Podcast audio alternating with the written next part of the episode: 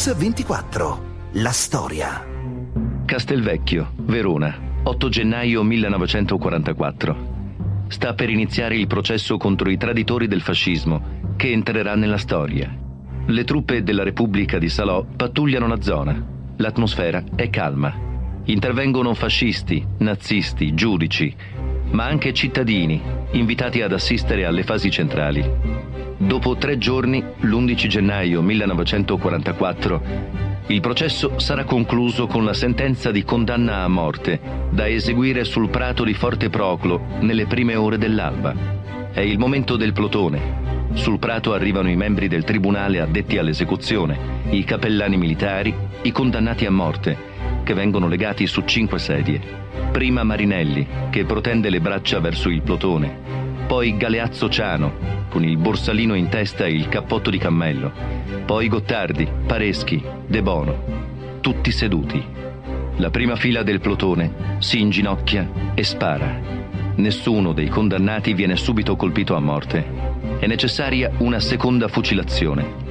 Le canne dei fucili vengono rivolte contro gli uomini ancora vivi e ancora fuoco. Il capitano medico Carretto constata la morte di Ciano, mentre il comandante del plotone Furlotti dà il colpo di grazia a Pareschi ancora vivo. Il cappellano del carcere giudiziario, Don Chiot, e frate Dionisio Zilli, del convento del cimitero, benedicono i cadaveri. Oggi a Mix24 parliamo del processo di Verona e di quella sentenza che portò alla fucilazione di alcuni gerarchi fascisti sul prato di Forte Proclo l'11 gennaio del 1944. Tra questi Galeazzo Ciano, il marito di Edda Ciano, la figlia del duce. Con quell'esecuzione si chiude una pagina di storia ancora ricca di dubbi, di incertezze, di misteri, le cui tracce devono essere ricercate nella congiuntura che ha determinato l'ordine del giorno Grandi e nella spaccatura verificatesi del Gran Consiglio del fascismo e più in generale nel clima politico di quell'epoca. È arrivato il dicembre del 1942. La rivista americana Life ipotizza un cambio di fronte degli industriali italiani guidato dal conte Galeazzo Ciano. Si parla di un'inversione di tendenza da un fascismo filo tedesco ad uno filo alleato. Obiettivo probabile liberarsi di Mussolini. Il dubbio ormai è stillato. Ma non c'è tempo per pensare. Le armate tedesche di von Paulus a Stalingrado subiscono una dura sconfitta tra le nevi della Russia. La situazione è difficile. A gennaio il duce si libera di Grandi e di Ciano e assegna a suo genero la carica di ambasciatore presso la Santa Sede. Galeazzo accetta e scrive sul suo diario. È un posto di riposo e può aprire molte opportunità per l'avvenire. Il futuro è nelle mani di Dio, mentre l'Italia è in ginocchio. Gli operai della Fiat scendono in sciopero e chiedono l'adeguamento dello stipendio al caro vita. La protesta si estende al Piemonte. L'Italia operaia chiede la fine della guerra e la rottura con la Germania. Il mercato nero corrode l'economia del paese. Il re riceve alcuni uomini politici, tra cui Ciano, e ascolta il coro unanime di quanti vogliono l'allontanamento di Mussolini. Il 13 maggio del 43 arriva la notizia del crollo dell'ultima resistenza armata delle truppe italiane in Africa. Le truppe del generale Messe si arrendono agli anglo-americani. Il 23 giugno Mussolini tiene alle Camere il suo discorso detto del bagno asciuga, la cui sintesi è li fermeremo, ma il 10 luglio gli alleati sbarcano in Sicilia e dopo pochi giorni entrano a Messina. Mentre Roma è sotto le bombe, dopo cinque giorni viene convocato il Gran Consiglio. Sono le 17 del 24 luglio. In discussione l'ordine del giorno Grandi. Questa la ricostruzione del discorso di Grandi. Il popolo italiano va in giro a dire che questa è la guerra del partito, anzi la guerra di Mussolini. Il problema che il Gran Consiglio deve affrontare è questo. Guerra o pace? La parola all'eccellenza Grandi. Tra le persone e le situazioni che in questo grave momento devono assumersi le loro precise responsabilità, vi è innanzitutto la monarchia. Non è assolutamente giusto che la monarchia, dopo aver accettato dal regime tutto quello che il regime le ha offerto, la corona d'Etiopia, quella d'Albania e cioè i simboli delle nostre guerre vittoriose, si tenga in disparte adesso che le sorti della guerra hanno preso un andamento sfavorevole. Bisogna che il re riassuma il comando supremo che gli è attribuito dallo statuto. Così facendo, ripeto, non solo solleveremo Teduce da un compito e da una responsabilità immane, ma si otterranno altresì alcuni risultati concreti immediati.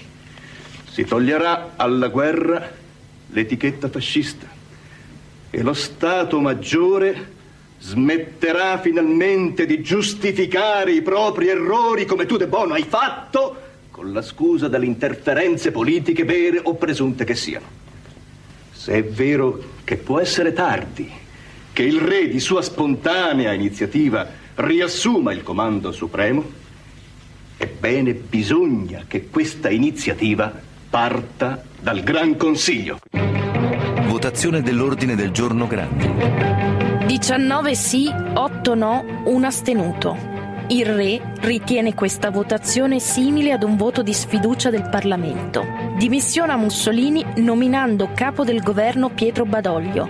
Così il figlio di Mussolini, Vittorio. Venne a sapere che c'era stato un Gran Consiglio, eh, Buffarini mi spiegò l'esito del Gran Consiglio, ma soprattutto in quel momento il Gran Consiglio mi interessava poco, mi interessava di sapere e dov'è mio padre. Non era più tornato, non se ne aveva nessuna notizia. Poi a un momento arrivò una telefonata che dice che era eh, finito il colloquio con il re e era uscito su un'ambulanza. Dopo una mezz'ora, un'ora così, ci telefonò una manicure e che era una manicure che faceva le mani a, a mio padre e anche alla principessa Mafalda.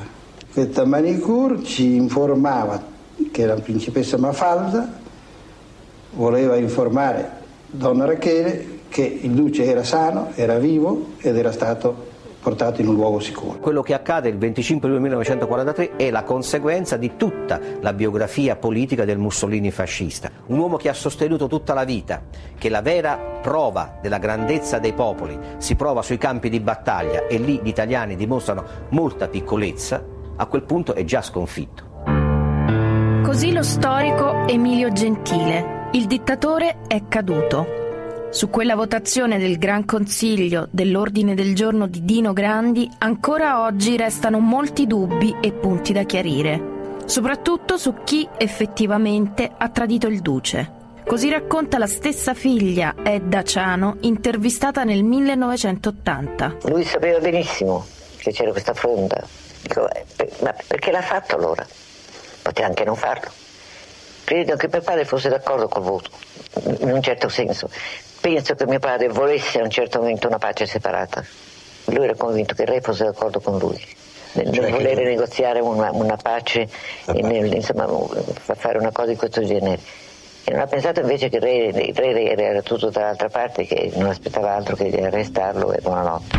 Il dramma, come racconta Mussolini stesso il 18 settembre 1943. È un fatto unico nella storia che un uomo il quale aveva per 21 anni servito il re con assoluta, dico assoluta lealtà, sia fatto arrestare sulla soglia della casa privata del re, costretto a salire su un'autoambulanza della Croce Rossa col pretesto di sottrarlo ad un complotto e condotto ad una velocità pazza, prima in una, poi in un'altra caserma dei carabinieri.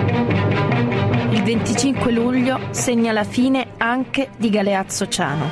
Votando l'ordine Grandi, Ciano non solo si mette contro Mussolini, il padre di sua moglie e il capo del governo, ma soprattutto contro i fascisti. Così la ricostruzione dello scrittore Antonio Spinoso e del giornalista Jean-Pierre Jouvet. Galeazzo Ciano ed Edda eh, si nascondono nella loro casa eh, dei Parioli e pensavano di poter essere così in un certo senso protetti dal governo Badoglio, se non che apprendono la notizia dell'uccisione del loro carissimo amico Ettore Muti eh, da parte dei carabinieri che lo volevano arrestare nella pineta di Fregene. Questo episodio impressiona fortemente Galeazzo Ciano, il quale non si sente più sicuro a Roma. Ed ecco che in questo momento nella scelta del che cosa avrebbero dovuto fare interviene Edda che convince il marito di fidarsi di Hitler. A organizzare la, la, la, la, fuga di Ciano e della famiglia fu Dolma, al quale io lo intervistai, parlai a lungo così con lui. Lui persuase eh, sia eh, Galeazzo Ciano che la moglie che la famiglia ad andare in Germania, facendogli credere che poi dalla Germania lo avrebbero portato in Spagna. Partirono il 23 agosto, l'insaputa di tutti, lo portarono sul lago di Starbert e la località si chiamava Almenhausen, dove rimase là. Il 19 settembre, dunque siamo in settembre del 43, il 19 settembre ci fu un incontro Mussolini-Ciano in Germania, che fu l'ultimo incontro, non si rivedono mai più. Non ci fu nessun dramma, si capirono. Questo è stato un grandissimo errore di Edda perché intorno a questo errore poi si è eh, provocato tutta la tragedia eh, successiva perché per questa fiducia che, che, Edda aveva in Hitler e infatti poi Edda tutto sommato eh, viene stritolata da questi, da, dal tradimento di Hitler e viene stritolata anche dal tradimento del padre. Nessuno ha detto a Ciano quando è tornato in Italia lei è prigioniero noi la portiamo in Italia per processarla, nessuno ha detto questo, nessuno. Però l'hanno portato con l'aereo Lenche col quale è atterrato a Villafranca, c'erano due sottufficiali delle SS Fatto sta che un'ora dopo essere entrato in questura lo portarono agli scalzi, lì non c'era più nessun dubbio. Gli scalzi erano le prigioni giudiziarie e lui fu il primo. Gli altri gerarchi arrivarono nei primi di novembre. Oggi su Mix 24 parliamo della storia del processo di Verona e della fine di Galeazzo Ciano.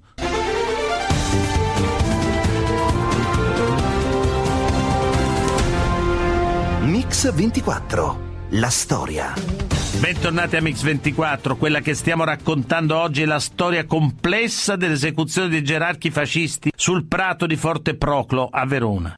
L'atteggiamento dei repubblichini dopo l'8 settembre nei confronti dei traditori del Gran Consiglio è feroce, li vogliono morti, per loro sono responsabili di tutto quello che era successo. Così la ricostruzione del giornalista Jean-Pierre Jouvet e del giornalista Giorgio Pisanò. Congresso di Verona il primo, che poi fu anche l'ultimo, congresso del Partito Fascista Repubblicano il 14 novembre, non fu un congresso ma una bolgia, lo disse Mussolini. Tutti chiedevano fucilateli, fucilare Ciano, fucilare anche addirittura frasi molto volgari nei confronti della Petacci che non c'entravano in quest'aula. Traditori volevano la morte, gli oltranzisti, le, le, le, le aquile, i falchi, i duri. L'atteggiamento dei fascisti repubblicani dopo l'8 settembre nei confronti dei traditori del Gran Consiglio fu un atteggiamento, detto oggi, raccontato oggi, può sembrare feroce, ma noi li volevamo morti.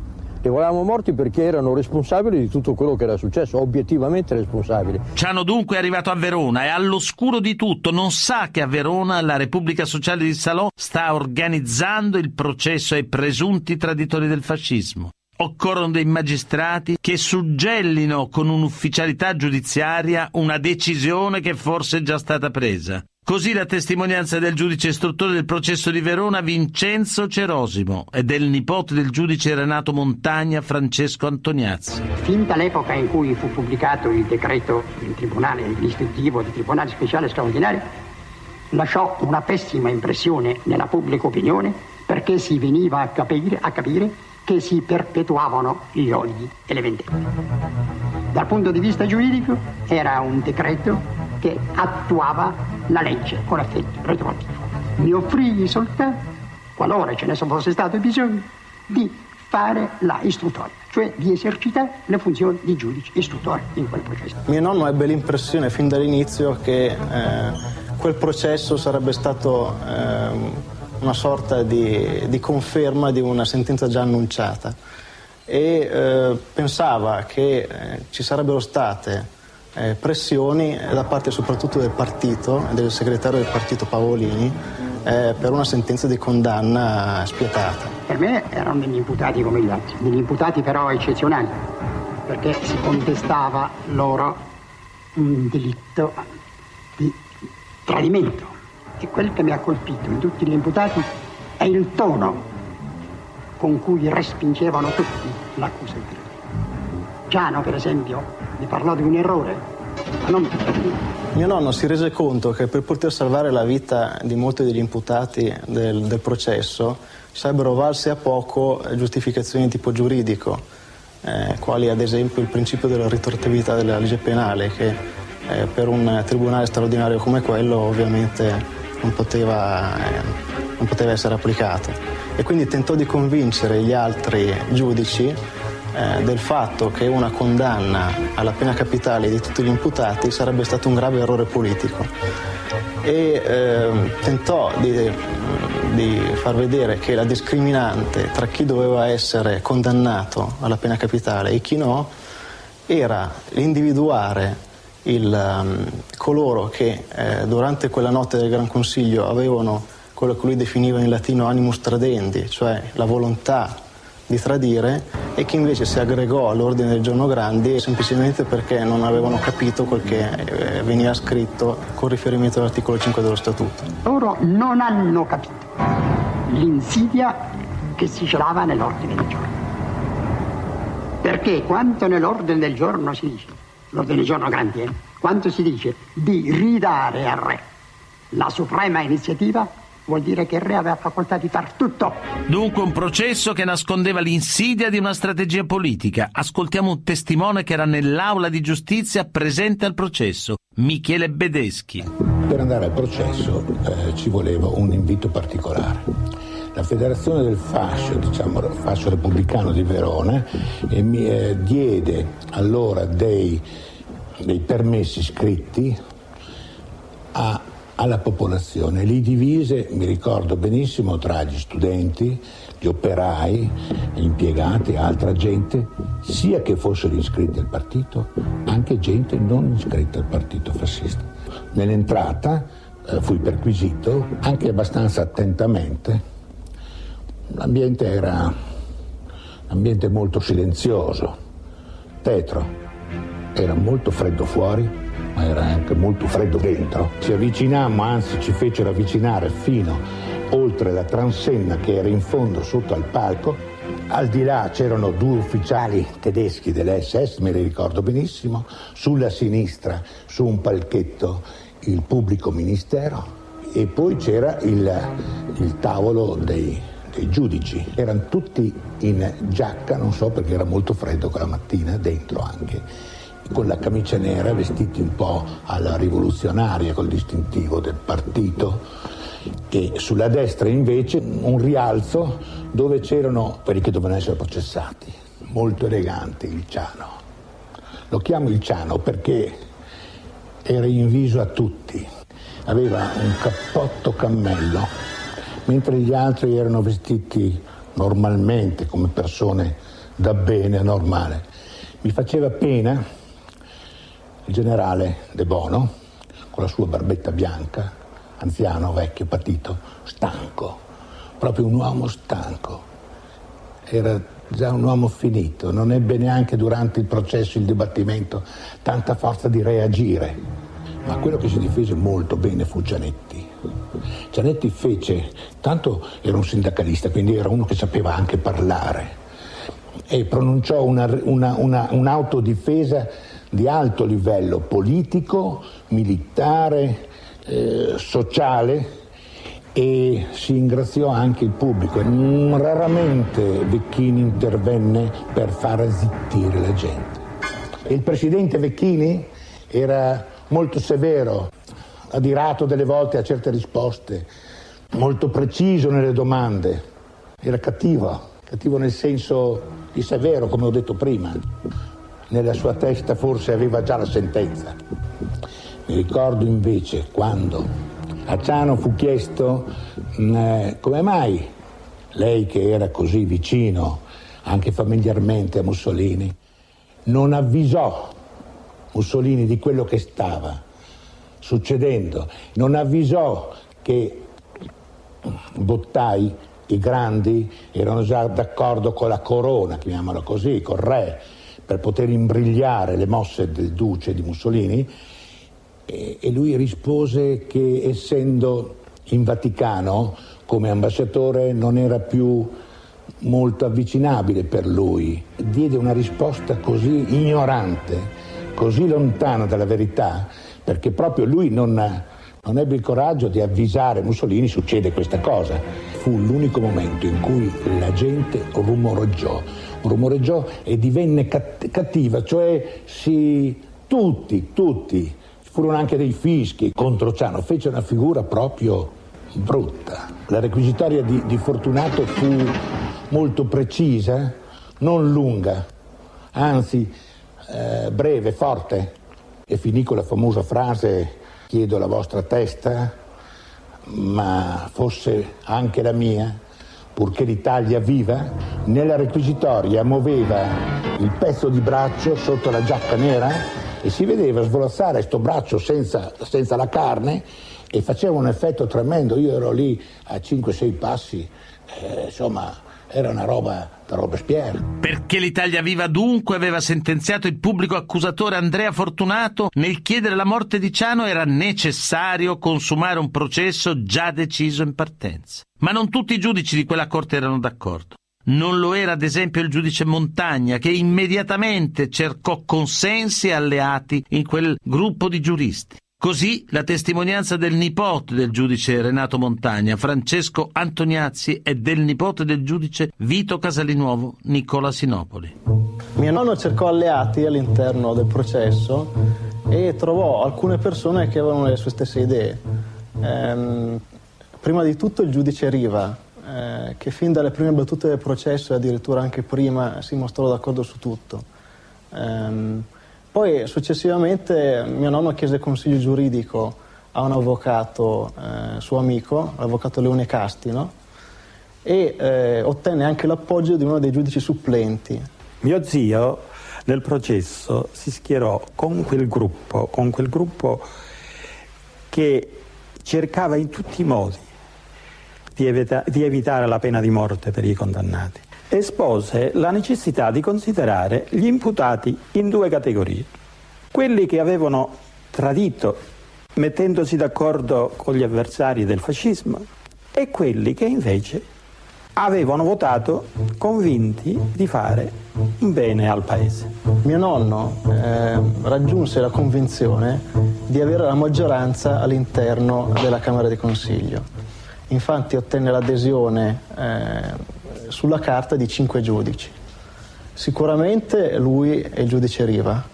Eh, sulla maggior parte eh, dei, degli imputati, anche quelli di Casalinovo e di Mittica. Eh, restava il problema del quinto giudice da convincere e a questo ci pensò il giudice supplente Calia, che conosceva molto bene Riggio e che era suo conterraneo e che eh, in un colloquio svoltosi alcune ore prima della, della Camera di Consiglio riuscì a ottenere il consenso, almeno per De Bono e forse anche per alcuni altri imputati, ehm, ad un voto favorevole per eh, la concessione delle attenuanti. La seduta è drammatica. Alla prima votazione all'unanimità Ciano viene condannato a morte. Così il nipote del giudice Vito Casalinuovo, Nicola Sinopoli. Montagna, Mittica e Casalinuovo non si scorreggiarono e votarono intanto a favore di Cianetti, che così ebbe soltanto la condanna a 30 anni di reclusione. Dopo Cianetti non si salvò nessuno. Con 5 voti su 4 furono condannati a morte De Bono, Gottardi, Pareschi e Marinelli. Solo Ciano non trovò clemenza e all'unanimità, con 9 voti su 9, fu condannato a morte. Per Galeazzo Ciano dunque è arrivato il momento definitivo. I tentativi fatti da alcuni giudici della Corte non sono stati sufficienti per evitare la sentenza di condanna a morte. Ma nel frattempo c'è qualcun altro che prima della sentenza ha tentato il tutto per tutto per salvare il gerarca fascista, sua moglie. Edda Mussolini Inciano, la figlia del duce. Ha chiesto pietà per la sua famiglia, ha trattato con i tedeschi, si è fidata di una spia, una donna, Frau Betz, ha accettato lo scambio dei diari con le autorità naziste, ha approfittato di un contrasto tra Ribbentrop e Himmler e adesso, nella notte tra il 7 e l'8 gennaio, cerca disperatamente di giocare l'ultima carta.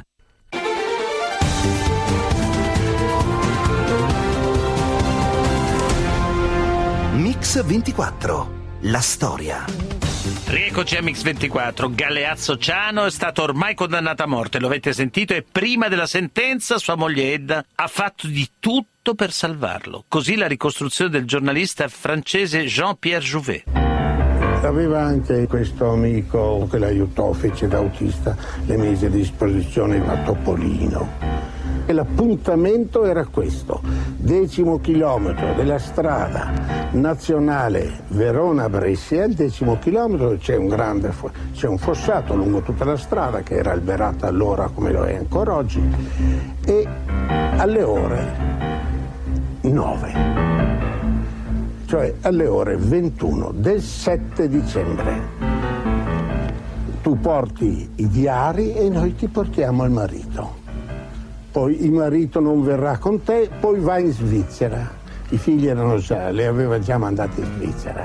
Siamo al 7, era venerdì il 7. Tornando con i diari legati sulla pelle viva sotto da, insieme a, a Puccini, tornano in macchina entrambe le gomme davanti, le, i pneumatici scoppiano bruttissima sera, piovigginava, nebbia fredda, già ti dice il 7 gennaio, e allora cosa fa? Lei si mette a correre. Lo dice anche nelle sue memorie, mi misi a correre, incespicando da una parte, cadendo, eh, scivolando per la strada sdrucciolevole e si ferma una macchina e dice che deve andare, racconta due storie, secondo le persone che incontrava, un fidanzato malato che doveva andare a Verona, che era militare, che era nella RSI, e la madre molto malata, morente a Verona. La prendono a bordo, ci sono due ministri della Repubblica Sociale Italiana che non la riconoscono. Però la deviazione per Gagliano e il lago di Garda dicono buona, buonanotte, buonasera, devono andarsene.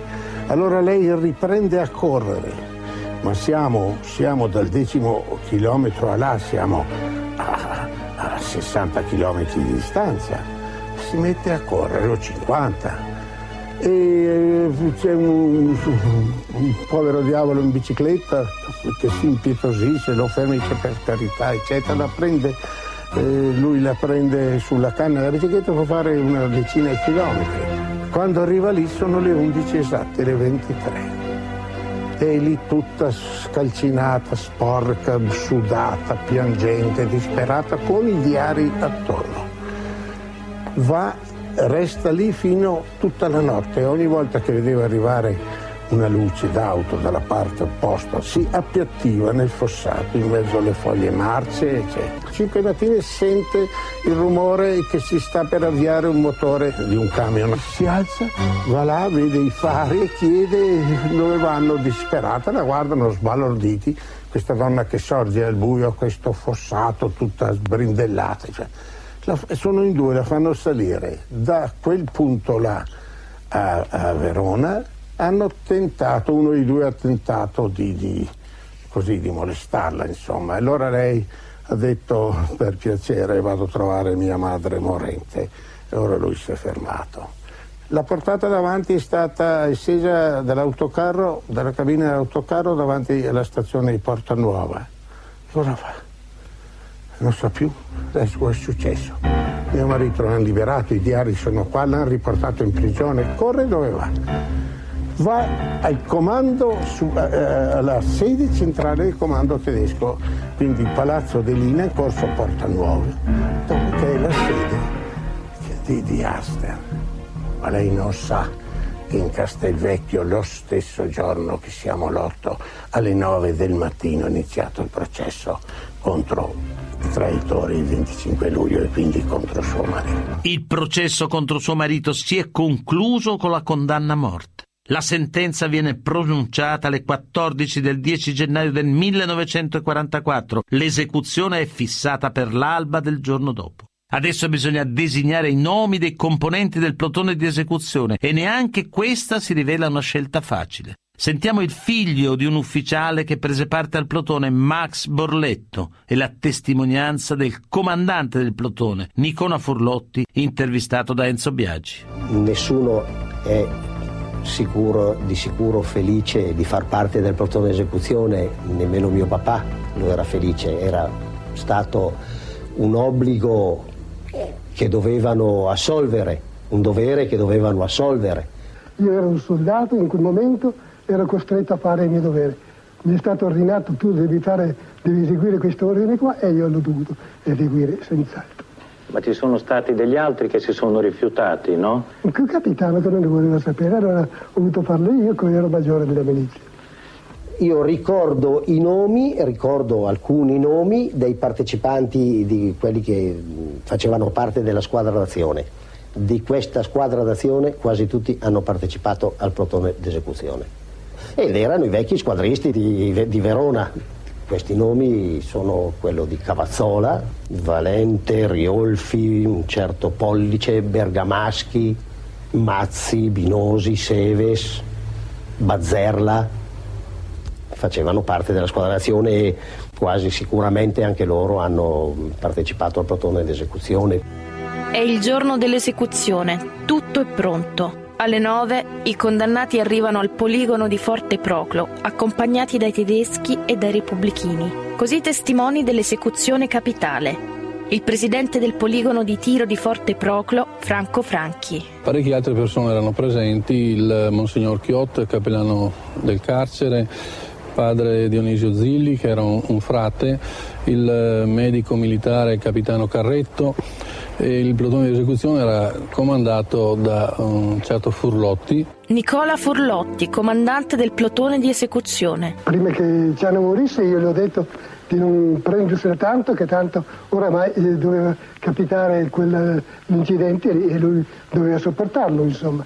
Io non avevo nessuna colpa. Il custode del poligono di Forte Proclo, Angelo Miglioranzi. Purtroppo hanno dovuto ripetere in quanto che qualcuno è stato preso alla spalla e insomma hanno dovuto ripetere la fucilazione sempre in questo momento insomma e poi a Ciano ci hanno dato il colpo di grazia. Ancora il presidente del poligono di tiro di Forte Proclo, Franco Franchi. Certamente si è trattato di un fatto emotivo, cioè i, i membri di, di questo plotone o hanno chiuso gli occhi o hanno cercato di sparare altrove per eh, togliersi di dosso e attribuire al vicino ognuno la responsabilità del, del tiro fatto. Eh, I condannati hanno avuto bisogno tutti di un colpo di grazia, in particolare Ciano sicuramente era ancora vivo, Marinelli sembra che fosse ancora vivo. Max Borletto, figlio di un ufficiale che prese parte al plotone. Mio papà ha fatto parte del plotone d'esecuzione, io me lo ricordo benissimo perché mi ricordo anche quando è tornato a casa, eh, che lui, io ricordo, ecco il particolare che aveva eh, messo, appoggiato il moschetto vicino al suo comodino in camera e aveva, l'aveva scaricato e aveva tirato fuori il caricatore dal quale mancava un colpo. E lei si sente un esecutore di giustizia, non un complice di una vendetta? Ma non per tutti, perlomeno per due, Ciano e De Bono. Con la fucilazione di Ciano e degli altri condannati a morte si conclude una pagina complessa della storia italiana. Rimangono però aperti i misteri e gli interrogativi di una famiglia disposta a scavalcare gli affetti in nome della ragione di Stato del potere politico. Ma l'ultima parola la diamo alla donna che ha tentato una disperata mediazione, ma che è stata schiacciata tra la figura del padre e quella del marito, Edda Ciano, che parlando di quei giorni dice ho visto fare e disfare la storia a piacimento da alcune persone. Se dovessi parlare di quei momenti dovrei dire tutta la verità, perché io conosco la verità. Ascoltiamola. Non so per quale ragione, non so per quale ragione se si chiama tradimento, perché Galeazzo e molti del Gran Consiglio credevano che il re avrebbe accettato un cambio di governo, avrebbe accettato i nuovi ministri, però io trovo che Galeazzo non ha tradito e siccome non ha tradito io mi sono battuta perché lui venisse salvato. Ma l'ho fatto fino all'ultimo, rischiando la pelle. Se mio padre l'avesse voluto l'avrebbe salvato. A distanza di tempo mi rendo conto che non poteva fare nient'altro. Perché se avesse fatto fare, come ho proposto io una volta, scappare Galeazzo, doveva fare anche scappare tutti gli altri che sono morti soltanto perché volevano far morire Galeazzo. Ecco, ma non, non, non, non poteva, adesso mi rendo conto. Avrebbe potuto farlo, ma non l'ha fatto.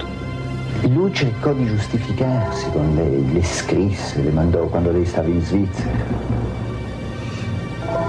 Sì, le scrisse una lettera, poco prima del 25 aprile.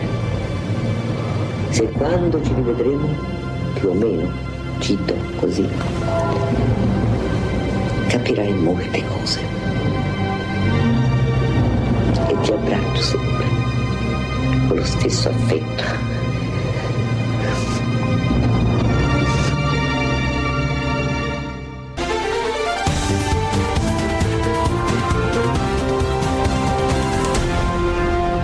Mix 24. La storia. Giuseppe San Giorgi, oggi segretario generale dell'Istituto Don Luigi Sturzo, negli anni 90 è stato presidente dell'Istituto Luce. Ecco, San Giorgi, tutti pensavano che la bombina con il video dell'esecuzione di Galeazzo Ciano e dei gerarchi fascisti fosse stata distrutta. Perché si pensava questo?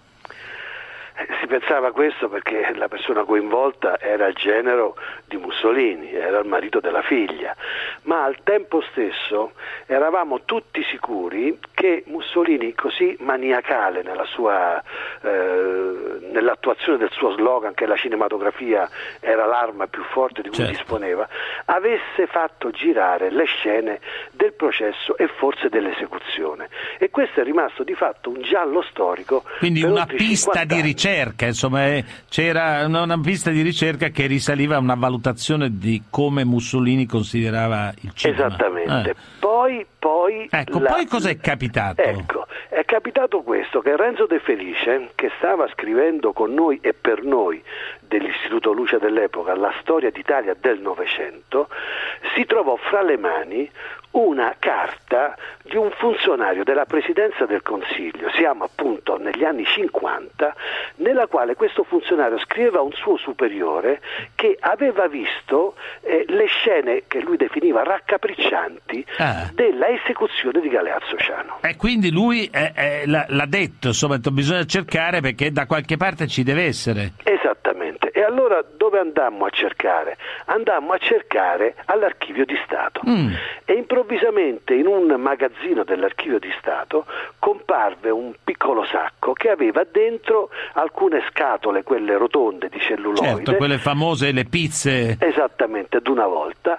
Il, il regista curatore della storia d'Italia era Folco Quilici. Ah, beh. Allora, con grande emozione, Folco prese queste cose, le mise su una macchina eh, di quelle Adatta, sì, adatta certo. e comparvero le scene proprio del processo e della esecuzione di Galeazzo Ciano. Ed erano conservate bene? Perfettamente, Ah. perfettamente, perfettamente, per fortuna. E quindi che cosa ha significato, per esempio, per uno come De Felice il ritrovamento di una testimonianza video di quel genere? Beh, intanto straordinario perché insomma poi la storia del Novecento si fa oramai non più solo sulla base dei Beh. documenti e delle carte scritte ma sulla base dell'audiovisivo. Questo un po' lo sappiamo. Eh, voi credo in, in persona ne sappiate più di tutti e, e- e comunichiate questo più di tutti, ma soprattutto vedi, è, è stato straordinario vedere, la- anche se nella loro crudezza, le immagini della, della esecuzione.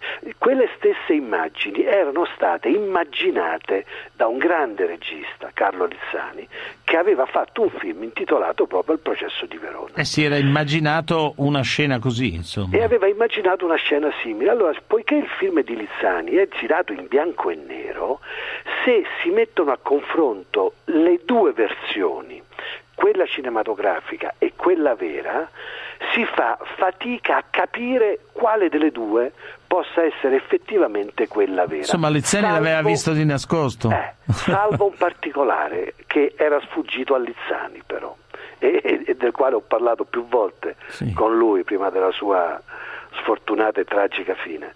E il particolare è questo, Nella- i, loro, eh, i condannati vengono, portati, vengono fatti sedere su Sì, alcune sedie sì. con le spalle al Eh, purtroppo i nostri ascoltatori non possono vederle, ma sono immagini Però davvero possono impressionanti. Sì. perché nel film di Lizzani è così c'è questa eh, mattina gelida Sì. eh, il bianco e nero le persone che vengono portate poi il plotone e tutto il resto nel documentario vero però c'è un particolare che Lizzani non avrebbe mai potuto come dire immaginare quando eh, Galeazzo Ciano si mette seduto sulla sedia con la mano destra tira su la linea dei pantaloni. Sai quel gesto che si Il fa? Quel gagà, un gagà Eh, fino alla fine eh, proprio. Fino alla fine, un aristocratico. Incredibile. diciamo anche noi capita nel Sì, certo, come no. Il riflesso condizionato di un gesto d'abitudine eh, fece, prese il finale. sopravvento sull'attimo finale. Ecco, una e cosa- quindi dissi a Lissani, tu non potevi immaginare, avresti, se avessi fatto una cosa del genere avresti detto sbaglio perché Certo. in un momento del genere un, un uomo è- sta pensando alla sua morte. E la realtà è sempre superiore alla eh, fantasia. la realtà è maestra della fantasia. Eh, senti, e oh, poi la, la scena finale ancora c'è questo momento drammatico, Drammatico, il, il sì. capo del plotone spara poi con la Certo, pistola a tutti, certo, quando si avvicina a Ciano, Ciano ha, ha uno spasmo della bocca, è come se Mm. parlasse, probabilmente era uno spasmo muscolare, ma è come se dicesse un'ultima parola, chissà quale, e dietro di lui frettolosamente un frate con una barba lunga benediceva mentre l'altro sparava. E sono immagini davvero Terribili, terribili, sì, che però adesso sono state restituite alla memoria degli italiani perché storia. sono dentro l'arco narrativo della storia italiana del Novecento che l'Istituto Luce fece a suo tempo. Grazie, grazie San Giorgi, a presto perché le vostre iniziative allo Sturzo sono molto interessanti e noi le seguiremo. Grazie, voi mille, grazie, sappia- buon lavoro. Sappiate che avete conquistato un ascoltatore in più che sono io. Grazie, non da grazie. oggi naturalmente. Grazie, arrivederci. arrivederci. arrivederci. Tutte le puntate di Mix 24 della storia si possono riascoltare sul sito www.radio24.it nella pagina dedicata a questa trasmissione. Ringrazio Alessandro Longoni, il mitico stagista Manuel Guerrini in redazione e Alessandro Chiappini e Valerio Rocchetti in regia. A domani.